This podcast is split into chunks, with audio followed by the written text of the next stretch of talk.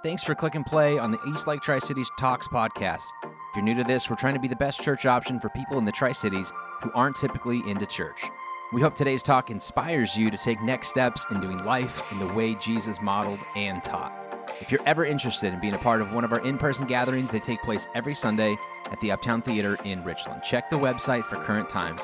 And regardless of what you look like, who you voted for, or where your tattoos are, we'd love to have you. But for now, here's our most recent talk. Well, good morning. Well done picking the second service today. The first service, I forgot to turn my microphone on. So I lived and I learned. And now here we all are. Um, my name is Kylie. I find myself married to the one who's usually up here. If you started showing up here anytime in the last two years, we may not have met because I am typically over in the Where Love space with our junior high and high school students. Um, a job that Brent and I actually had for five and a half years. We were youth pastors, and I didn't like teenagers at all when I was supposed to like them. And then I stepped into this role out of necessity, thinking that um, it would be like a dull headache that you just live with for a while until somebody else stepped in. And I actually really love it. I love it so much. It's so much fun being down there. Those kids are amazing. They were all here in first service. It was pretty noisy back in this left corner over here. Um, but they have some really profound and insightful things to say, and they surprise me each week. They do also say all the things that would leave you clutching your pearls and wanting to ground them. If I were to list all of them off to you, you would be astounded. But um, it's really fun. Also, um, we started to service this this week because, like myself and many others, we have been um, down to one service, and when you serve, you don't attend. And so, thank you to all of you who have been pouring out all of the blood, sweat, and tears that it takes to like show up on a Sunday morning, give your heart away to all of these kiddos, and then um, not attend service. We're really, really thankful. Now you can attend and serve or just do one or the other. And it's great.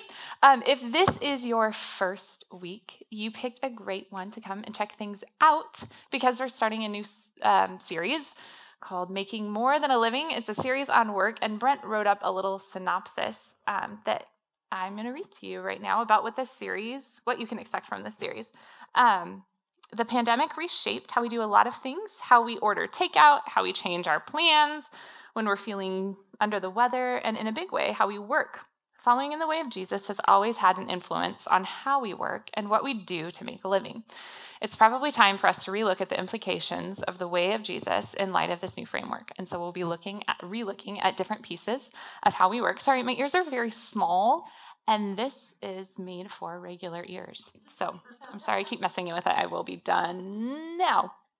All right. Um, so this week we're going to be looking at rethinking the handoff. And this sounds like a really strange place to start because it seems like it would make more sense at the end of the series. Like we talk about all of the things leading up to work and then how you work, and then when you're done working, the handoff. Um, but we really think it's a worthy spot to start.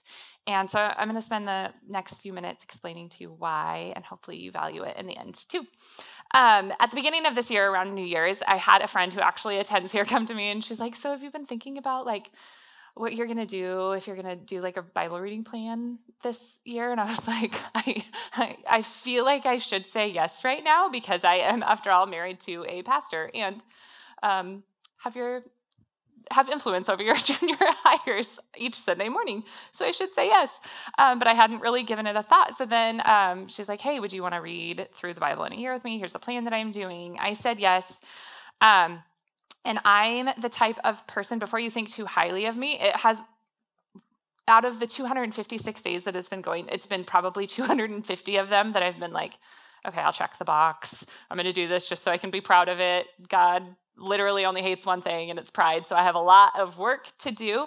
But I'm also one, like, I love a good challenge. I will not break the chain. Like Jerry Seinfeld, if you're familiar at all, he like, if you put an X on the calendar, just don't break the chain. I will keep putting those X's on that calendar. So I've stuck with it, which is really exciting um, for my pride. um, but also, it's taken me to a lot of like chapters and even books that I haven't touched on in a long time and one of them that I read just a few months ago popped into my mind when I was preparing for today. It's um, in 2 Samuel chapter 7. It's about David, and it says, After the king, David, was settled in his palace, the Lord had given him him rest from his enemies from all around. He said to Nathan the prophet, Here I am living in a house of cedar, which I think was really fancy. Um, at least he makes it sound really fancy. It was a really fancy house. Well, the ark of God remains in a tent. The place that you could go to meet with God was in like this little dinky tent. Nathan replied to the king, Whatever you have in mind, go ahead and do it, for the Lord is with you. But that night, the word of the Lord came to Nathan, saying, Go and tell my servant David, this is what the Lord says.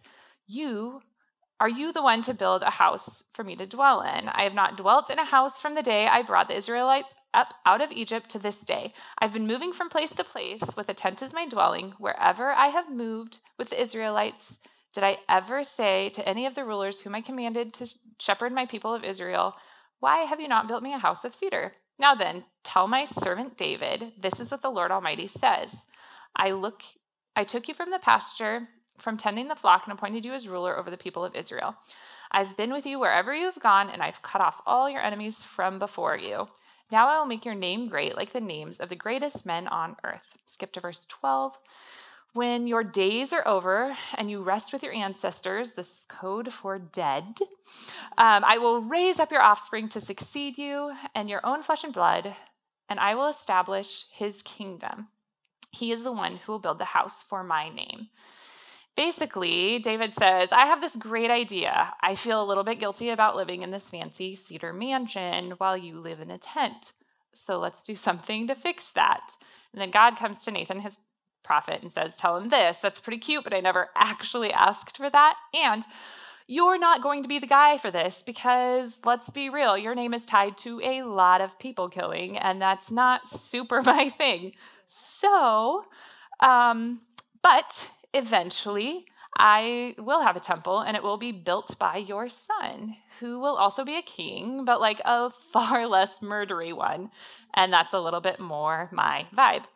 He goes on and later in the chapter to explain that even further down the line, line, he'll send someone even more reflective of his true heart. But let's pause right there. David's response caught my response caught my attention because I've never actually taken the time to notice his lack of offense. I think honestly probably because I haven't read this portion on my own since I was very young when I was like, why would he even be offended that somebody else younger and cooler is going to come in and build it for him, anyways? But now, reading this as an adult at an age where I'm starting to see, like, oh, I'm not going to be here forever. And there are people that are starting to do things much better than I ever could. Um, it leaves me reading this feeling like, oh, good on you, David, for not just like shaking your fist and being offended at the fact that you thought of this idea. And then we're told, that is a great idea, and you're not going to be the guy to do it. Um, just a few chapters later, we actually read about the great lengths that David went to in order to support his son Solomon um, in building this temple. He equipped him well um, for what was now his thing to hand off. Um, it was like him saying, Hey, I know this time, I knew this time was coming and I've been getting ready for it. You're going to be the rock star of this project. I did what I could while I could but it's not peaking with me. There's more going on here, and now I'm going to put it into your fully capable hands, which is really, really tough. Um, I read this chapter, and around the same time, we were watching, well, we were catching up on the latest season of a show called Succession. I can't actually recommend it in, these walls, you guys. It's very terrible. So we're not going to talk about it, but if you're already watching about it, watching it, we can talk about it. Um, it's kind of one of those shows. Um, but basically, it's a dad who's worked far beyond what's reasonable, and he's trying to figure out how and when and to whom he to hand off his multi-billion-dollar empire. Um, his kids and many of his employees take turns ruining each other's lives in hopes that they are the standout and the one that he chooses to take over everything. Um, it's a complete hot diaper fire of drama, and I can't imagine any single way that they're going to make it turn out well. But unfortunately, it's a pretty accurate picture of how this sometimes goes when it's time to hand things over that we really, really have worked hard for and we love. And I just want to start things off by saying I am by no means an expert or even probably worthy of talking about this. I'm a student right along with anyone else. In fact, many of you could probably stand up here and have far better and more wise things to say about any of this. But um, I think we all have something to learn and we all have something that we are pouring ourselves into that we really love. And and I know this is a series on work, but maybe you're in here and you're not like a super career minded person. That's not the first place that your mind goes, but you are a teacher or a parent or just somebody doing life. Maybe you're far beyond your career and you're doing life with a new generation coming up and taking over things that you used to be handling. And um, and that's hard. So uh, we look at these two starkly contrasting versions of ending one's time in a role, and we have to ask ourselves, what is causing things to go so differently in these two stories? And I think my man, Mikel Arteta, touches on this so well. Brent just recently roped me into really liking um, Premier League football. Uh, that is soccer for those of you in the States. Um, and Mikel Arteta is the manager of the Arsenal football, Arsenal Football Club. I really, really like him. I feel like he's a really great coach, but I actually don't have a lot of experience with any other coaches because that's the team that Brent cheers for, and those are the games that we watch. But um, he had something really great to say about this. Um, when these are done differently, I think that this is part of what's going on. He sat in front of his team and he held up a light bulb and a lamp, and um, and he was saying, "We have some light bulbs in here and we have some lamps in here, and the problem is sometimes we get so stuck in our role. We get stuck in our single ability that we we stay a light bulb and we stay a lamp and we forget the gift that we are to each other. If we only connect, then that's when the magic happens. That's when the light comes on. That's when we're actually shining bright for everyone around us. Um, when we make an effort to connect, that's where the magic is. And it was really inspiring to all of his players, but I feel like there's so much for us to learn in this too. Um, I recently came across a quote that I really loved. It says, You tried to bury me, but you didn't know I was a seed. And I was probably feeling like kind of moody or something that day. Quote popped up in a podcast I was listening to, and the author wasn't named, so I wrote it down just out of curiosity to look up later. I imagined it coming from the mouths of the oppressed, in which case it would hold such a beautiful and worthy weight. The idea of those who have suffered immensely um, bearing fruit of justice later on. Um, however, in researching it, I found its origin to be pretty different and interesting, but somewhat enlightening to what we're talking about today. It was originally a small couplet written by the young Greek poet Dinos Christianopoulos.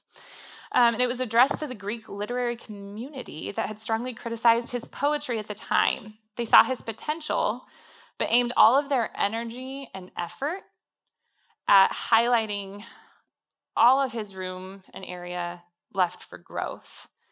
He took quick offense and spent many years shaking his poetic fist at them instead of growing his skill, which was actually the outcome that both parties had hoped for.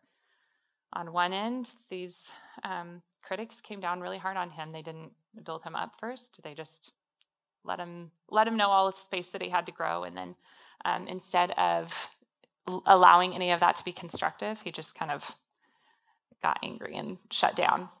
And isn't this what it looks like for us sometimes? Two sides making quick judgments about the other, assuming that they know their motives.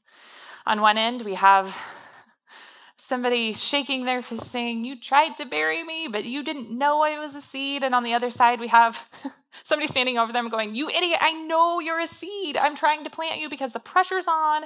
And I really want to look like a good gardener, but you're resisting. And then you just shot up fruitless and weak, and you're making us both look dumb.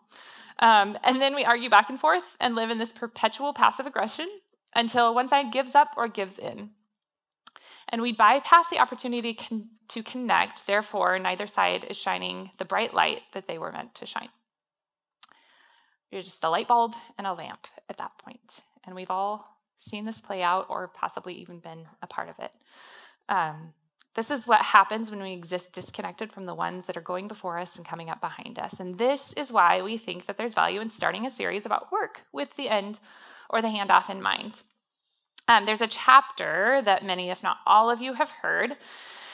likely at a wedding if you haven't read it yourself, um, because it repeats the word love over and over again. I'm pretty sure that's why uh, they read it at weddings quite often, um, although it wasn't written to be a part of um, a group of people necessarily who are married.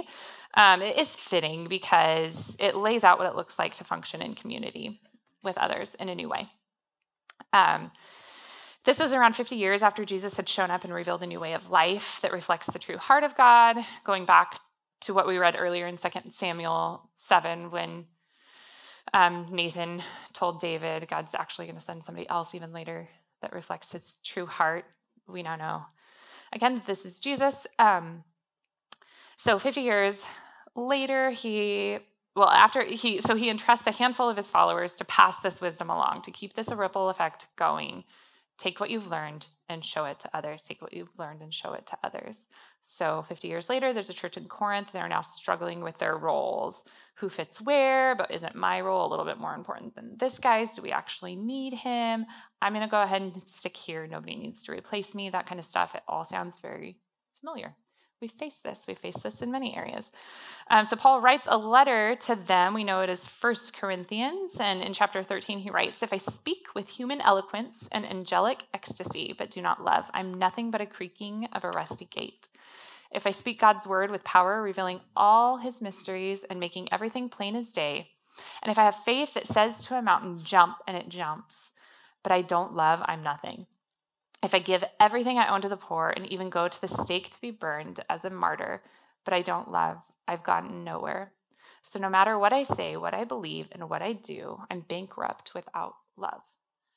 And this was written to a church, so I know that there are a lot of spiritual tie ins and examples, but I think it, it says just as much like I've built up this empire, I've poured all of my blood, sweat, and tears into this thing that I really love and I really value and care about whether it's work or my family or um, or ministry within a church. And so we can sit here and we can say, okay, Paul, that sounds very romantic. Yes, let it all boil down to love. But what does that actually mean? And then it's so nice of him. He puts handles on it for us.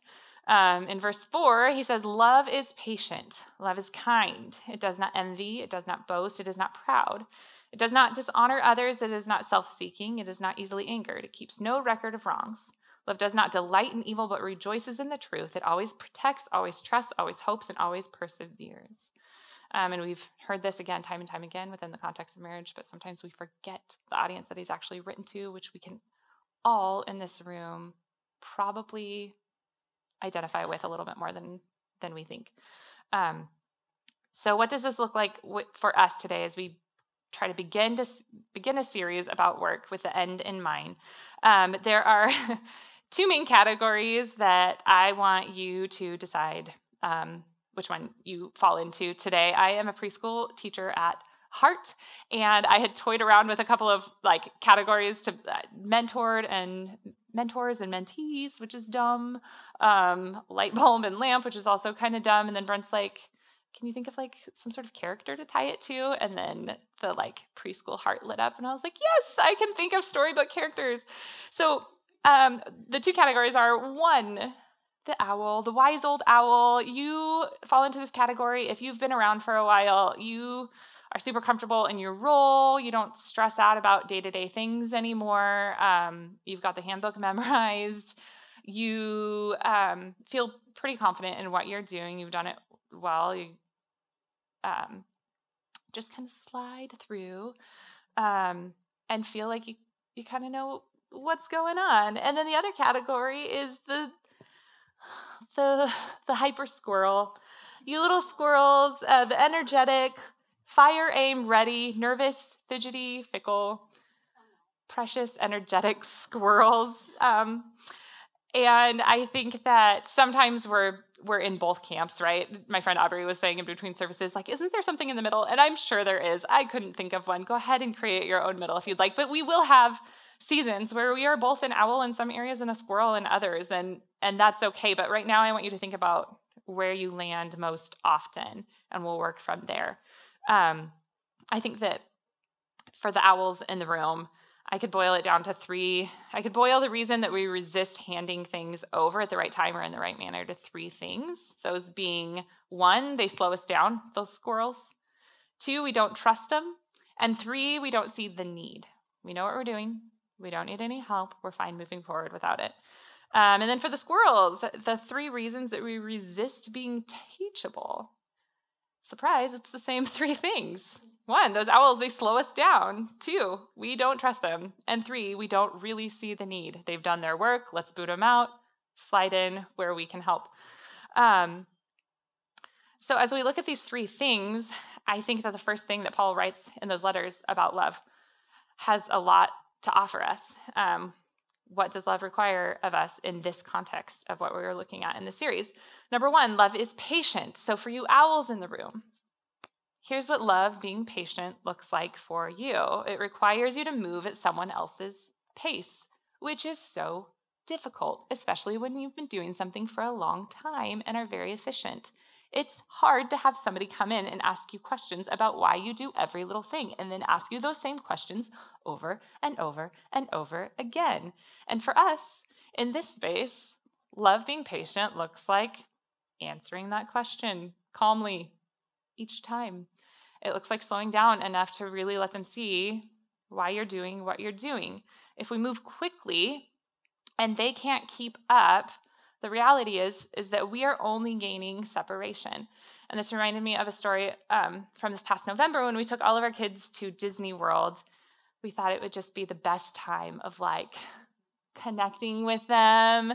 There were going to be fireworks, like literal fireworks, and then like the fireworks that happened in our heart when we saw their faces just lighting up over, I don't know, parades and rides and music and all the things that they love. Um, and I remember specifically racing through Animal Kingdom one time. We were trying to make it to this like Pandora ride. It's really fantastic. It's the most unbelievable um, ride. And we were trying to get there. And I look back behind me and I see Jovi. She's our middle daughter.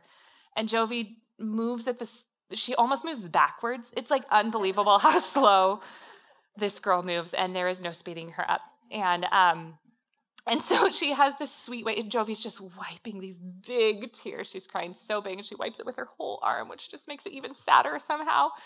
And I look back and I remember kind of laughing at myself, thinking, this whole thing was for her. We didn't come here for for us to get where we needed to go on time. We came here because we wanted this time of connection with her, and yet here I am rushing us through this space and she just she needs us to slow down.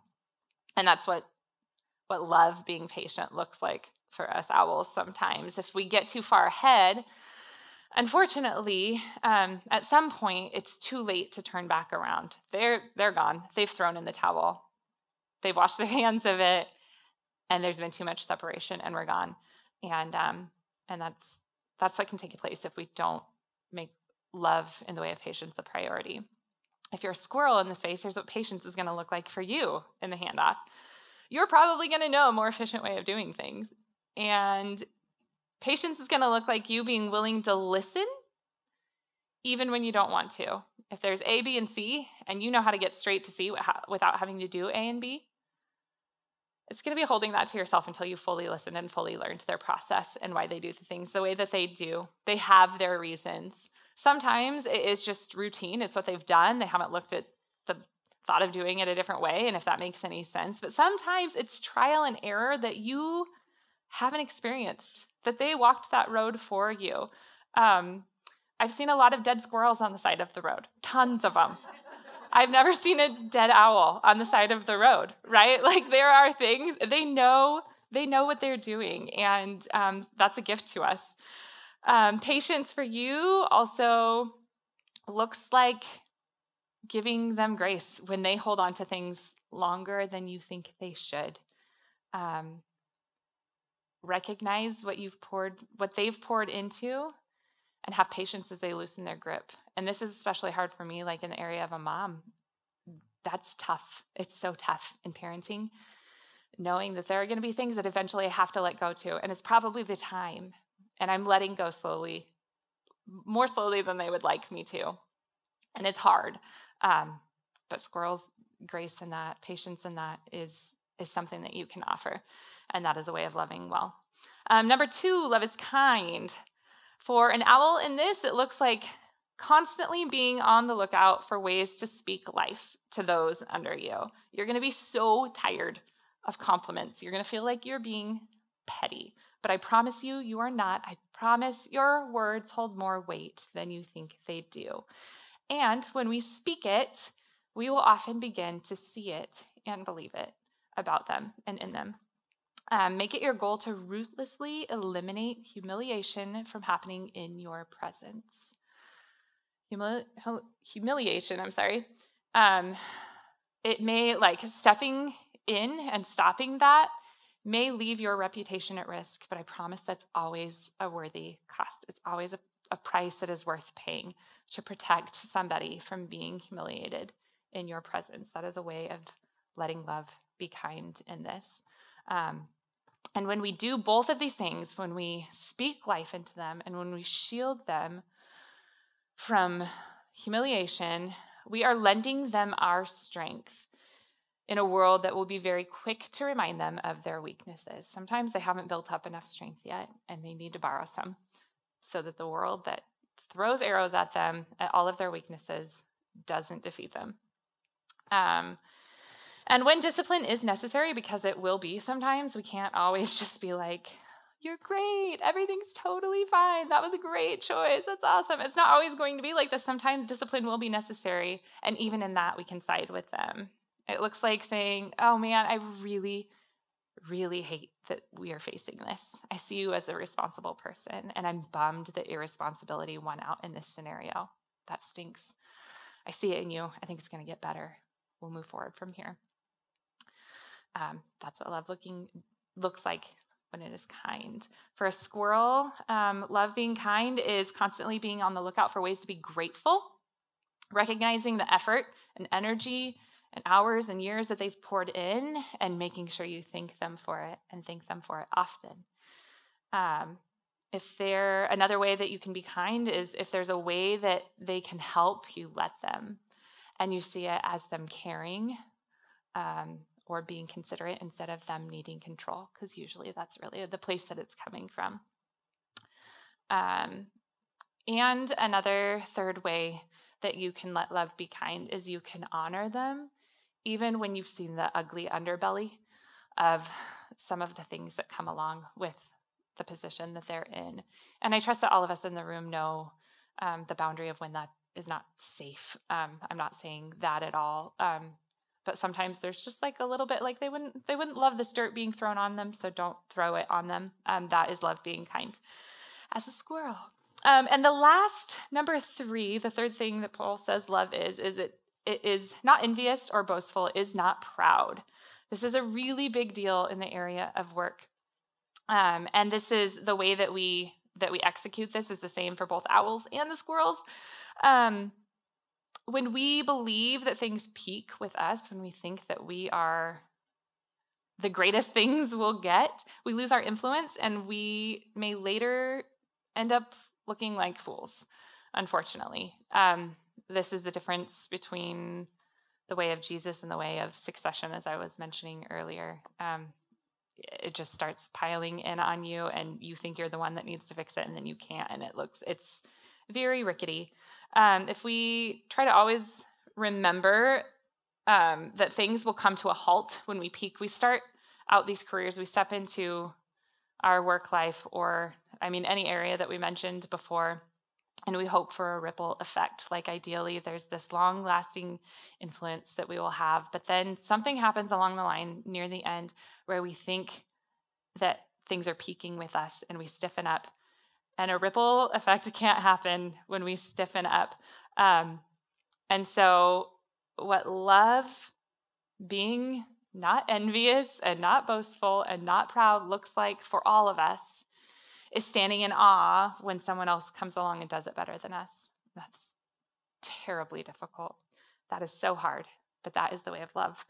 Um, and then we can lean our weight into that new energy and continue the ripple effect from there. The constant passing along of here's, I did what I could while I could, and now here you go. And now here you go, and here you go. And we can learn from each other and what a healthy way of passing things on looks like. Um, but this gets even more difficult. This is all the ideal version. This gets even more difficult when we don't see things eye to eye. There will be times when this fly, look I got him, I think. Um, and here's where Paul actually touches on that through the rest of the chapter. He goes on in verse 8, it says, Love never fails. But where there are prophecies, they will cease. Where there are tongues, they will be stilled. Where there is knowledge, it will pass. For we know in part and we prophesy in part. But when completeness comes, what is in part disappears. When I was a child, I talked like a child, I thought like a child, I reasoned like a child. When I became a man, I put the ways of childhood behind me. For now, we see only a reflection as in a mirror. Then we will sh- see face to face. Now I know in part, then I shall f- know fully, even as I am fully known.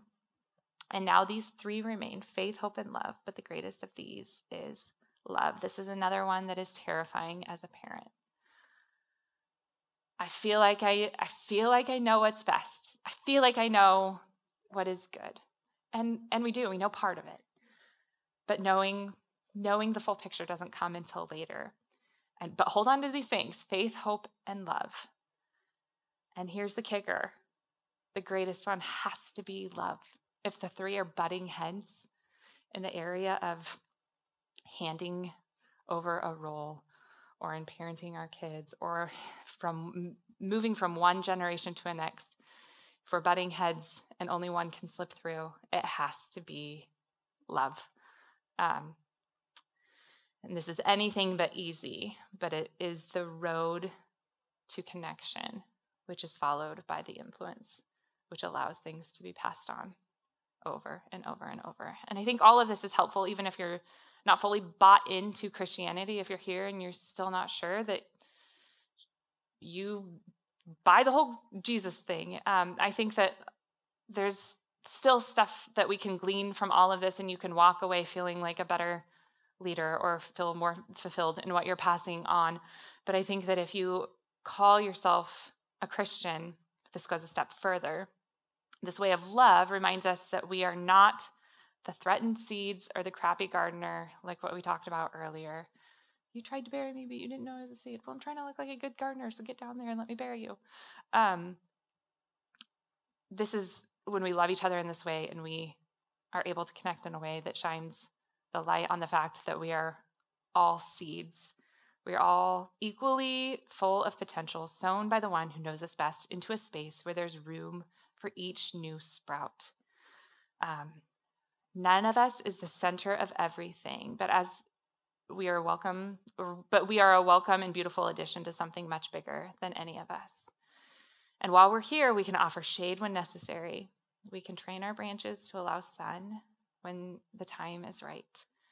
We can bind our roots together and lend each other strength. And when we bear fruit in our season, we can then celebrate others when they do the same. Knowing that any beauty we work together to create points to a worthy gardener who saw it all in us in the first place when we were all those little bitty seeds. He saw the great potential of us working together and pointing to Him. Um, again, I have one more thing to say. This is all the ideal version. This is this is assuming you have somebody who's you have the lamp that's willing to let you attach the light bulb or the light bulb that is willing to come on over and attach to you. Um, but sometimes that won't be the case. Some of you work in a space where you know that that is just not going to be the case. I'm I'm trying to work together and we just can't. And here is what I have to say to you. I feel like um, I there's a poem by Mother Teresa that I printed and put on our fridge years ago that I thought I was putting up there for my kids, but the more the longer that it's up there, the more I'm realizing it. I have definitely learned more from it than they probably ever had. It's it speaks to us pretty constantly. So I thought it might be helpful for you too. It's called Anyway by Mother Teresa. It says, People are often unreasonable, illogical, and self centered. Forgive them anyway. If you are kind, people may accuse you of selfish or til- I couldn't say this word in for service either. Ulterior motives. Be kind anyway. If you are successful, you will win some false friends and some true enemies, but succeed anyway. If you are honest, people may cheat you. Be honest anyway. What you spend years building, someone could destroy overnight. Build it anyway. If you find serenity and happiness, they may be jealous, but be happy anyway. The good you do today, people will often forget tomorrow, but do good anyway. Give the world your best that you have, and it may never be enough. Give it the best anyway. You see, in the final analysis, it was never between you and them. Or it was between you and your God. It was never between you and them anyway. Um, I'm going to pray for us. God, thank you for um, this chance to pause and take a look at our life, whether it be our career or the way we parent or the way that we just relate to others in general. Um, I pray that you would remind us the gift that we are to each other, that you've given us community to really make each other shine bright. And I pray that as we dive into several more weeks of looking at what um, it means to work through the lens of your way, um, that we would constantly keep zoomed out on the bigger picture, that we would remember um, what it all truly points to anyway. We pray all this in your name. Amen. Thanks again for listening. If you've got more questions about the church or community group options for connecting with Eastlakers outside of Sunday mornings, I'd encourage you to check out our website, eastlaketricities.com, or better yet, download our app by searching Eastlake Tri Cities in your favorite app store.